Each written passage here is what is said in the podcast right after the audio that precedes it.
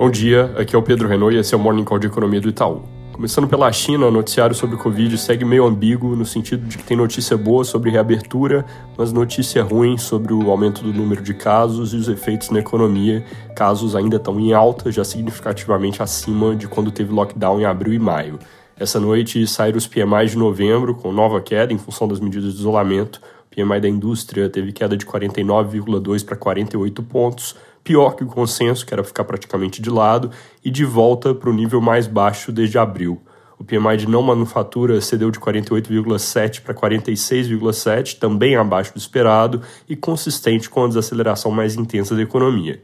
No sentido contrário, a notícia positiva é que, mesmo com essa piora, a retórica do governo tem ficado mais branda sobre a tolerância zero depois dos protestos recentes.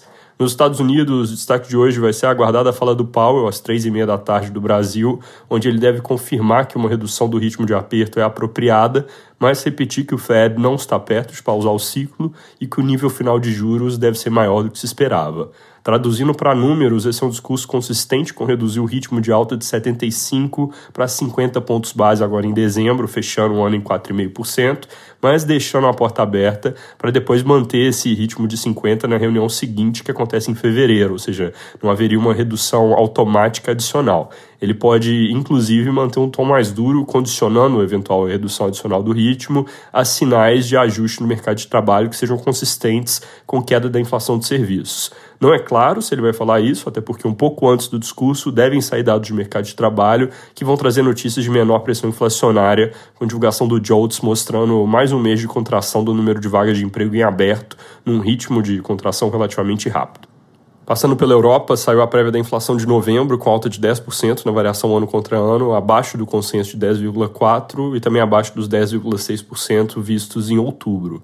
Esse número mais fraco vem na sequência de dados mais brandos regionais que saíram ontem e reforça a manutenção do ritmo de alta dos juros na reunião de dezembro, em vez de uma aceleração, então eles manteriam 50 pontos base. Aqui no Brasil, a PEC protocolada ontem já tem as assinaturas e começa então a tramitar no Senado. O primeiro passo é a CCJ, onde o presidente da comissão, que é o Davi Alcolumbre, que possivelmente vai ser também o relator, disse que as reuniões começam na semana que vem.